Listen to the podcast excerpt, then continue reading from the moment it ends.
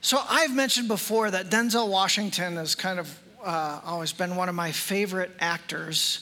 And there's some key scenes that I just love. I've actually played this scene before. It's been a couple of years. I figure it would be all right. It's one of my favorite scenes.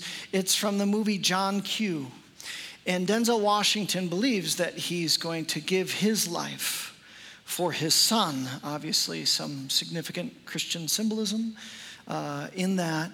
And he believes that this is his final words to his son. I want you to think about the significance of final words this morning, final prayers, and how important those words are in that final moment, the last thing that he has to say to his son.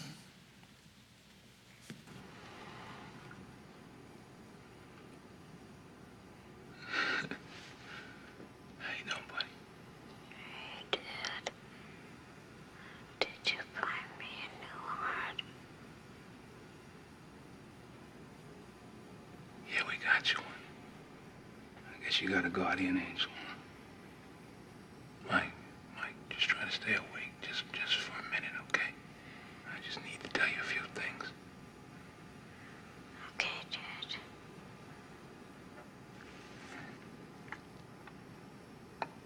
You always listen to your mother. You understand? Do what she tells you to do. She's your best friend. Tell her you love her every day. Okay, Dad. Now, you're too young for girls right now, but there's gonna come a time, and when it does, you treat them like princesses, because that's what they are. When you say you're gonna do something,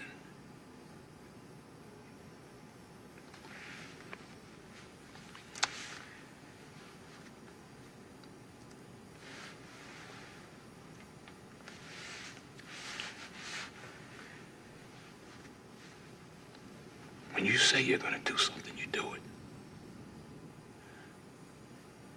Because your word is your bond, son, that's all you have.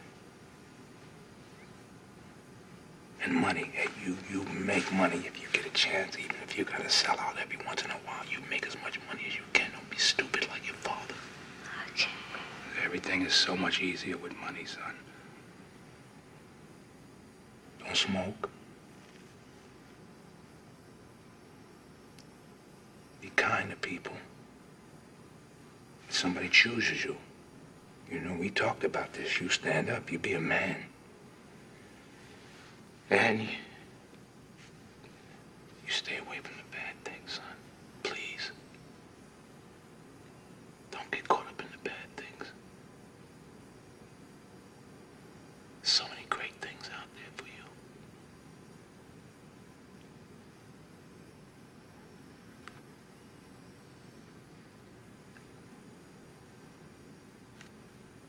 Never leave you.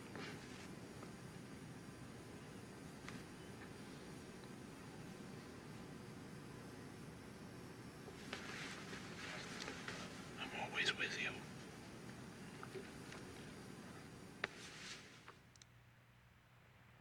Such a powerful, poignant moment.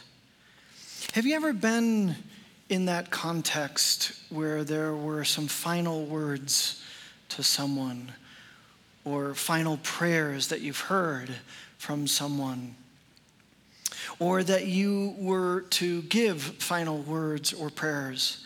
We lost my dad suddenly, and we didn't have the opportunity to say final words. My mom, on the other hand, they were able to sustain her on life support while the kids flew in and those closest, and we got to have some final words with my mom. Don't know how much she received or heard, but it was a great comfort to us kids to spend those times. I remember being so blessed that I was able just to simply tell her I love her and I'm going to miss her so much. I'm entering back into that moment, sorry. And how appreciative I was for her influence in my life. And especially spiritually, that her life was beautiful and significant. And to be able to make sure, tell her how thankful I was for that. And then to say it's okay to go and be with Jesus. And someday we'll be with you again. We'll be together. Did you hear Denzel Washington? The character says that I'll always be with you in that way. We've been walking through Jesus' prayer of John 17. Would you turn there with me one more time? And I saved the last three verses to have a sermon on their own. We could have included these sermons in last week's as we talked about complete unity. But these three verses, I felt were so significant that they stood on their own. I wanted us to pause this final prayer that Jesus would say before he's arrested, right after John 18 is going to initiate the events of his arrest and ultimately crucifixion and ascension, right? So we celebrated he comes in, the triumphal entry, and then he spends this time with his disciples. He teaches them Last Supper, communion, and then he prays, right? They're all right there, and he prays. We've been walking. We've seen all these beautiful prayers that he has prayed. He defines eternal life, to know God experientially, that personal relationship. He's saying that is the life. That's the life I'm enabling you, is to know and walk with the Father. He talks about revelation. He says, I've revealed to you who God is and really what this world is about and who you are, calling us to be a people of revelation, ongoing revelation. He talks about sanctification, that you are to be set apart for the work I've called you to do. He talks about mission, and he prays, Father, I pray that you would not take them out of the world, but they would be in the world. They'd be doing the stuff. He prays for protection. He knows that we have an enemy of our soul who will be at work, scheming and plotting and planning to bring us down, to frustrate our work. And he says, I pray, Father, for their protection. And then, of course, last week we talked about this idea of oneness, of complete unity, this divine fellowship of God the Father, Son, and Holy Spirit, and incredibly, he invites us into that fellowship. And I've wondered, what's the final prayer that Jesus would say? What would be that last request that he would give to the Father for his disciples, his apostles, for you and I? Now, if you haven't read the verses just yet, don't read them yet. Look up. All right, what do you think? What would you imagine? My first thought of what his final prayer would be is, Father, would you please don't let them mess up everything I've done? All right? Help them not to be so dull. Have you heard? They're so dull sometimes. Help them, or maybe a prayer of faith. Lord, they seem to waver so easily. Could you increase their faith, God? Please help. Or another thought I've had is, one more year, God. I know you've had a plan and timetable, but just give me one more year with them. They really need it, right? I'm wrong on all of those accounts. In fact, his final prayer to me is somewhat surprising and also inspirational. And there's a simplicity to it and yet a depth to it. And I wanted us to pause and just notice his final prayer in its simplicity and its depth. We're picking up his prayer in John 17, in verse 24. Just three verses, 24 and 25 and 26. Remember, he's prayed all of this. He's with the apostles in the upper room. He's praying all these things. And he says, verse 24, Father, here's the final prayer. I want those you have given me to be with me. With me where I am. And to see my glory, the glory you have given me, because you have loved me before the creation of the world. Righteous Father, though the world does not know you, he's picking up themes that he's prayed throughout John 17. Though the world does not know you, I know you, and they know that you have sent me.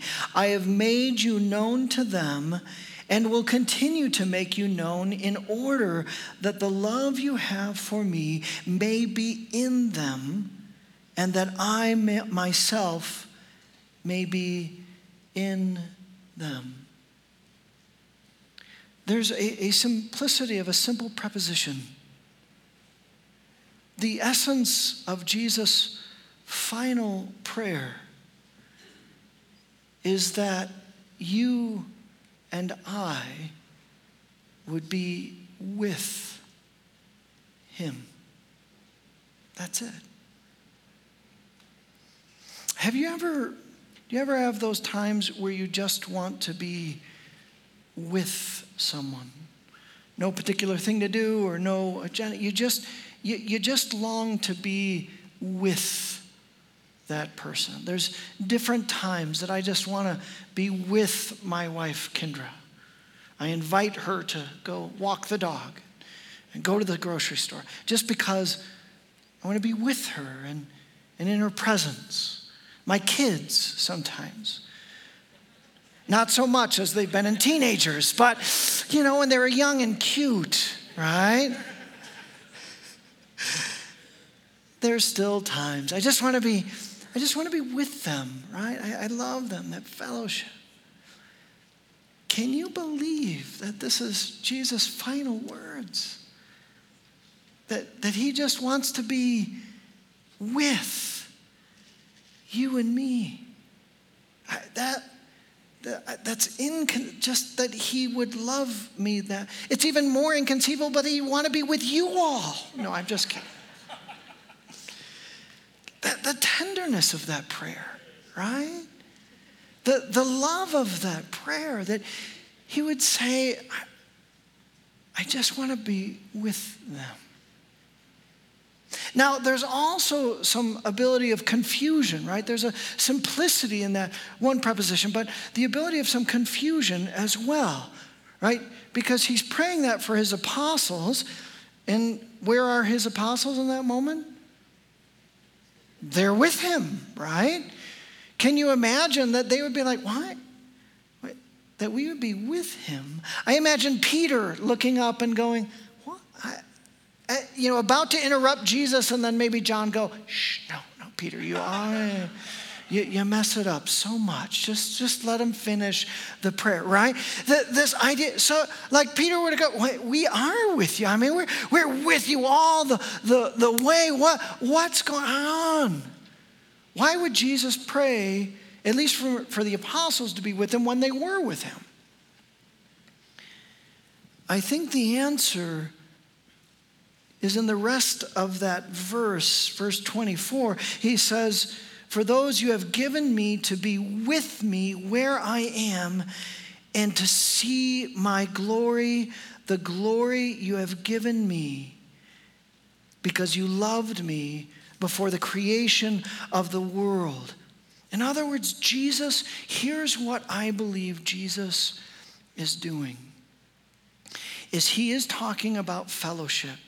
He is talking about togetherness. He is talking about unity, as we talked about last week.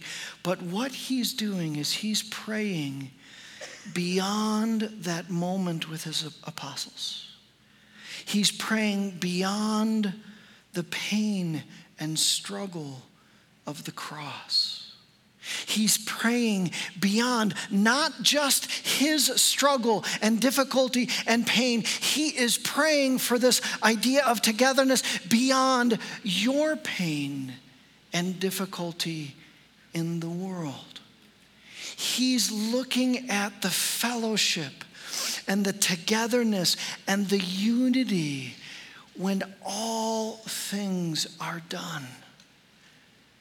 When all the pain and the struggle and every tear is wiped away, when heaven comes to earth and the earth is restored and there's no more pain and sorrow, when the kingdom of God is fully here and is consummated, when Jesus steps into his full glory and we see Jesus for truly who he is. And then we're with him at the end of time. He's pointing the same direction that at the end of Revelation points us in Revelation 21. Says this, we have this on the screen. Pay attention to that little preposition. This is a picture of the end times, last times. It's an eschatological picture, the theologians say. When all is full, it says, and I heard a loud voice with the throne saying, now the dwelling of God is with men, and he will live with them. And they will be his people, and God himself will be with them and be their God. He will wipe away every tear from their eyes. There will be no more death or mourning or crying or pain, for the old order of things has passed away. You see, Jesus is looking. You can think about, some of you know the story of the Transfiguration, when right in the middle of Jesus, of his ministry, he brings Peter and James and John, and they go up to the mountainside, and then Jesus reveals himself in full glory. And they see Jesus. They get a glimpse of the kingdom of God because they see Jesus for truly who he is, the only begotten Son of God. They see that. And then Jesus is praying, I pray that they be with me in my full glory. They'd see me for who I am. And we would be together, complete unity. Hey, if you want to impress your friends and they ask, so how was church today? You can just say, you know, the pastor was talking about eschatological community. And then throw in, it was a little light. I wish he would have gone deeper, a little bit theologically, but it was okay. It was all right, right? You could really impress him in that way, right? What Jesus is pointing to is this idea of the ultimate community of faith, the ultimate togetherness. And he is delighting in that moment when all has passed, the wedding banquet of the Lamb, and we are with him. Now we're going to get to application. You wonder what I'll bring the application is, right? We're going to get to application. Can we go just a wee bit deeper? Yes? You with me on this? No, are you really with me on the? Okay. All right. Well, I'll catch you up here. So there's a deeper meaning in this too, in that you find that if you look at the first verse again, he says that I want them to see me, see my glory. That Greek word, it's kind of a fun word. It is theoreo. It's to see, that theoreo. This is what the word means. It means, yes, to see, to view, to behold. It means to observe with sustained attention. How desperately do we need that in our culture? How many things do you observe with sustained attention? It's getting less and less in our day and culture, right? Jesus is saying, I want them to observe with sustained attention. And then they also, as part of that word, has an experience to it. It also means to enjoy the presence of. He's saying, I want them to enjoy my presence, to be with me, to see me, and to reveal, see who I truly am, and experience my presence. Little side note, write this down for those of you who are taking notes at home. 1 John 3:2-3, Jesus, the Apostle John, talks about the dynamic of when Jesus returns for a second time and restores all things. And he says this, we don't have this in the bulletin on the screen. He says this, 1 John 3:2-3. Dear friends, now we are children of God, and what we will be has not yet been made known. Who you and I truly are, and actually Scripture wraps in our glory, is not fully known. But we know that when Christ appears, he's talking about the second time, we shall be like him, for we shall see him as he is. This is the same idea that Jesus is talking about. He's longing for them, for us, to see him as he really is, his full glory, the only begotten Son. And when he returns, we shall apprehend, we will see him.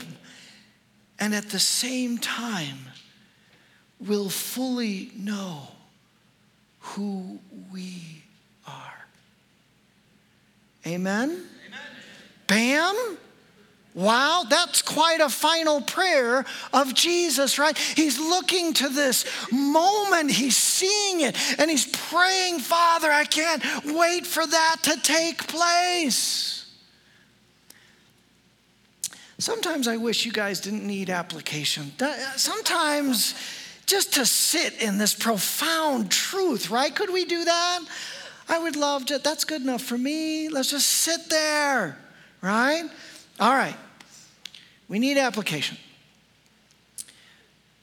There's a principle in the kingdom of God that makes all of these profound thoughts very applicable. In fact, surprisingly, even though this is profoundly theological, there's a principle that makes just about everything very applicable in our lives.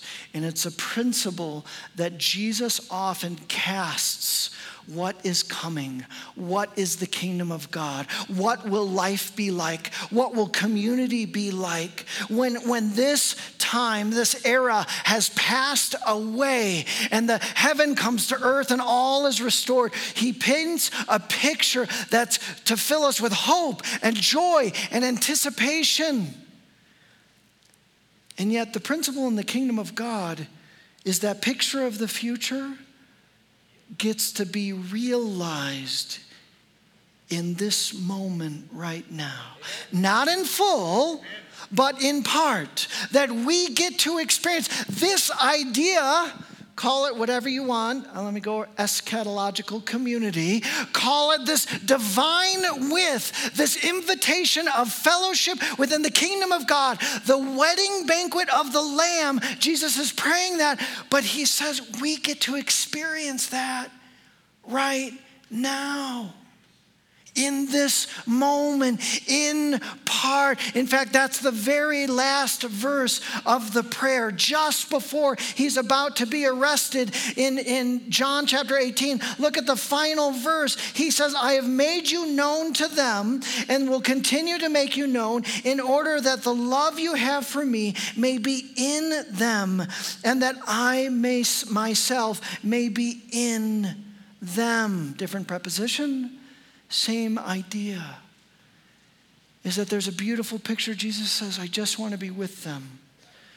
And then he's referencing the Holy Spirit.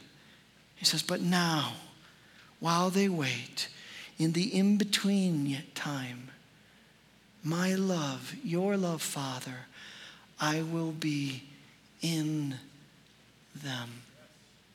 That we get to answer Jesus' final prayer,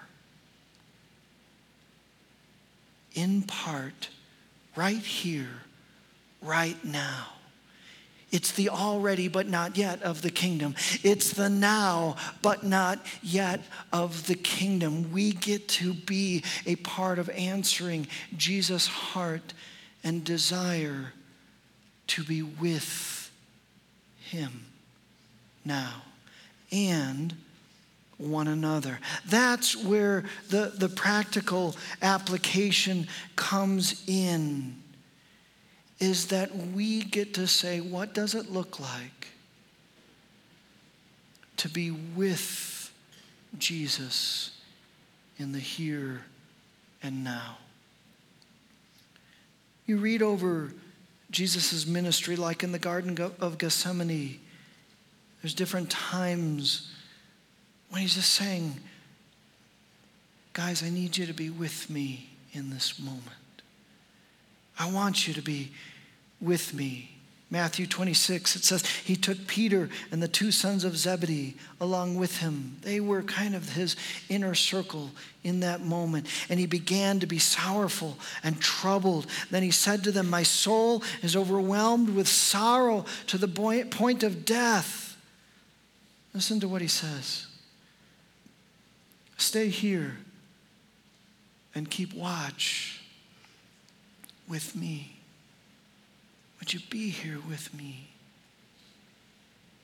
As we journey in this Holy Week, we're going to seek to be with Jesus.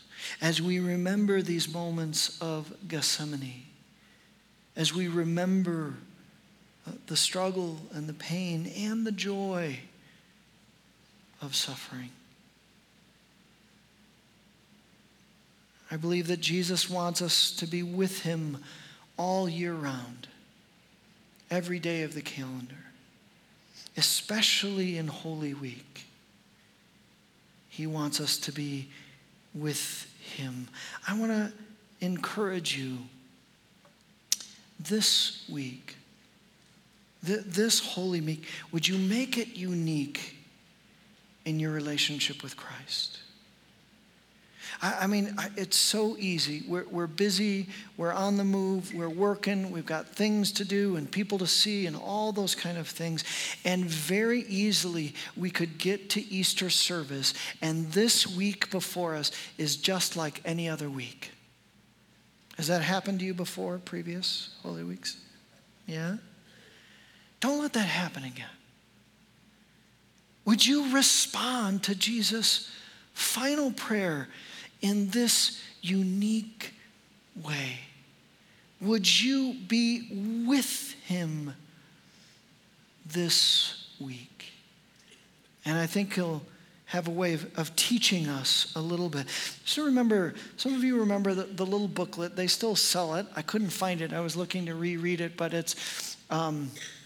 My Heart, Christ's Home. Remember that? Some of you read that little booklet. It's a little booklet.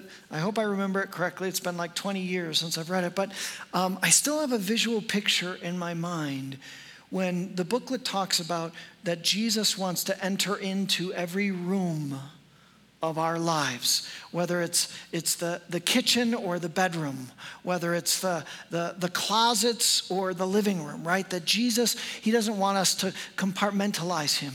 He wants to be, his home is right here. He's in us, right? With us.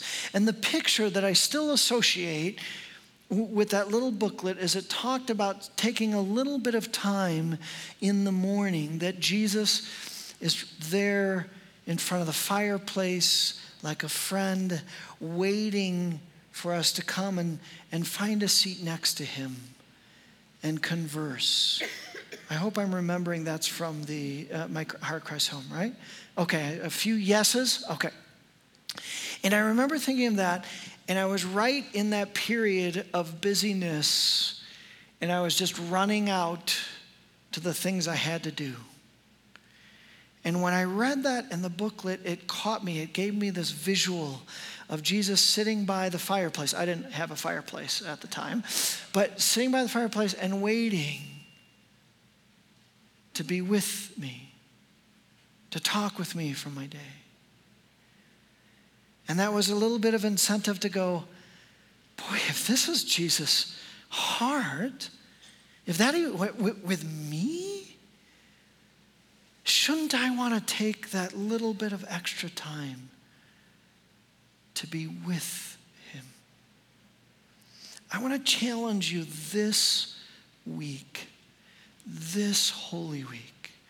Take a little bit of time to be with Jesus, to sit down, to read of the passion of Christ in the Gospels, and to hear what he's saying. I took the liberty to write a few questions. I love questions. Jesus asked questions of people throughout his entire ministry. Did you know that continually through his ministry, people ask questions of Jesus to get a response? Like it's, wrote the number, someone actually counted this, and they counted 116 questions that people had of Jesus throughout his ministry, right? I found that on the internet, so it must be right, right? So 116 questions that they asked about Jesus. What must I do to be saved, right? Whose sin was that? All these things. And Jesus answered, I think all of them, save a handful, two or three redirected. Here's some questions to ask Jesus. Again, to read a little bit of scripture, to be with him, to calm your soul and your heart. Here's a question that it pops up in my soul every Easter. Why did your sacrifice have to be so great, Jesus? Couldn't have you just made it a little bit less harsh? Second question, what's the aspect of your sacrifice, the Passion Week of this journey, that you would like me to reflect on most this week? Right, that's, all of you know the Easter story. Most of you do, right? Unless you've been living under a rock, all right? To reread and invite the freshness of the Spirit into the story. What aspect of your sacrifice? What moment? Is it the Lord's Supper, Monday, Thursday? Is it Good Friday? Is it on the cross? Is it that Saturday, that day, the time in between of the sacrifice and the resurrection? What is that moment that you would like me to slow down and just hear you in a fresh way and speak to me this Holy Week? And then a good question to ask. Is there something you're inviting me to change? Friends, there is a constant work. He wants this constant work of spiritual formation in our lives. We can lose sight of that, right? So sometimes we associate the faith just in these terms. What does God want me to do for him, right? Or what can I get from God, right? What do I need? Help, support, right? Our prayers can be in those ways. And yet the core of the faith is that he's saying, you don't really know who you truly are yet, who I've created you to be. You won't fully know who you truly are until Christ comes back or you die and return to him. And so he's trying to continually form and shape who we are. So Lord, what are you saying? How are you wanting to change and touch and heal and restore and renew me this Easter? Are you with me on those questions? Yeah. They're in your bulletin. Bring them home. Bring them, do that. Do that in the Stations of the Cross. Do that at home with Jesus. Now, not to neglect the other important part of this community and fellowship that Jesus continues to cast a with in our relationship with him, but also that corporate with, that we're not called simply to an individual relationship with Christ. The faith is incomplete unless you're sharing it with brothers and sisters. And he's calling us to the fellowship. It's not just you and God at the end of time, right? It's with our brothers and sisters in the faith. Do we wait for that until the end of time? We get to live that now, right? The now and not yet, full consummation. So I want you to think about this also. Not how would you be with Christ in a unique way this Holy Week? How would you be with one another in this Holy Week? The Apostle Paul, talking about relationships, talking about Christian community, he says this: let love be genuine. Hate what is evil. Hold fast to what is good. Love one another with a mutual affection. There's that little preposition, with mutual affection. Outdo one another in showing honor and respect and blessing.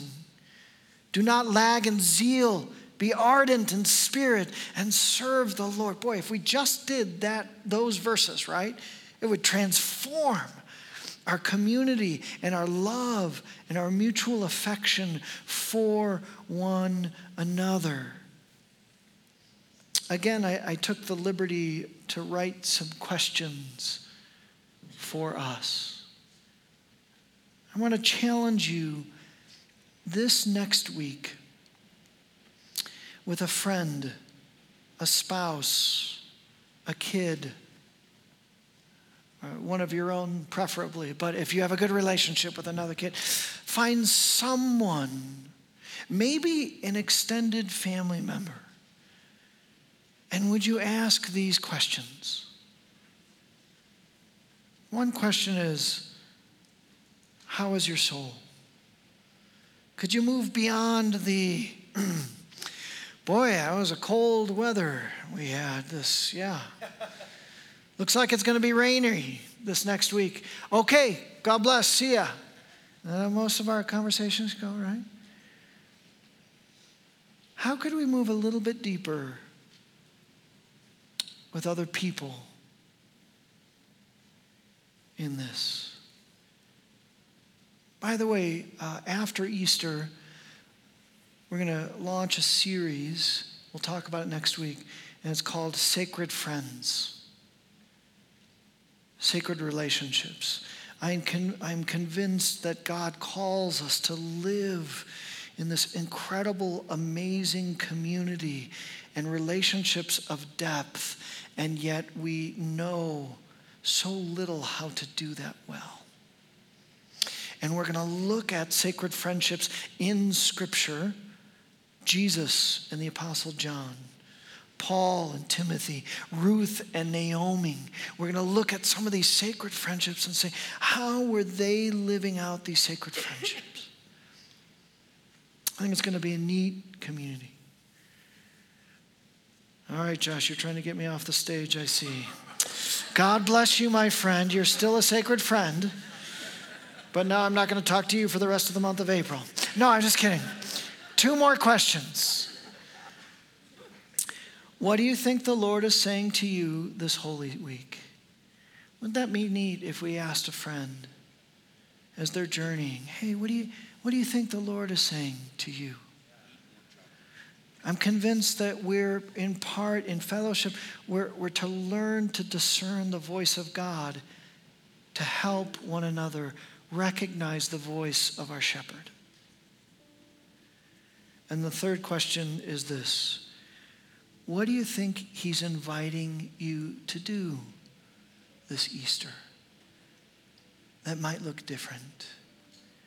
Wouldn't that be great if we entered a depth of connection with Jesus and connection with one another in this Holy Week? I think then we'd be doing and living into the Holy Week as God intended. Okay, now the rest of the worship team. That was my last question. Is there? And I wanted us, this is the last week of prayer. And would you reflect for just a moment? I want to be a sacred friend for you this morning. Would you close your eyes and listen? Maybe the prayer team, if they want to come forward. So what's the Lord speaking to you in this moment? Is it specifically about this divine fellowship, intimacy with him or others? I just see Jesus' delight if we were in part the answer to his final prayer.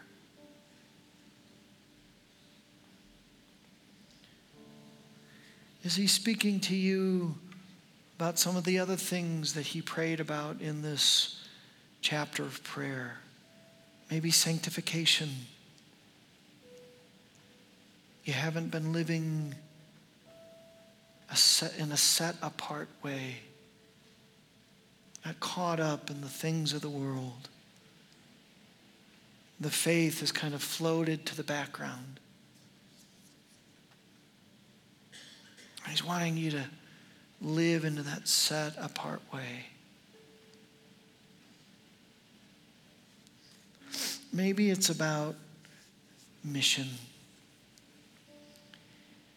Maybe you've been so focused on your personal mission or calling, you've lost the sense of the kingdom mission.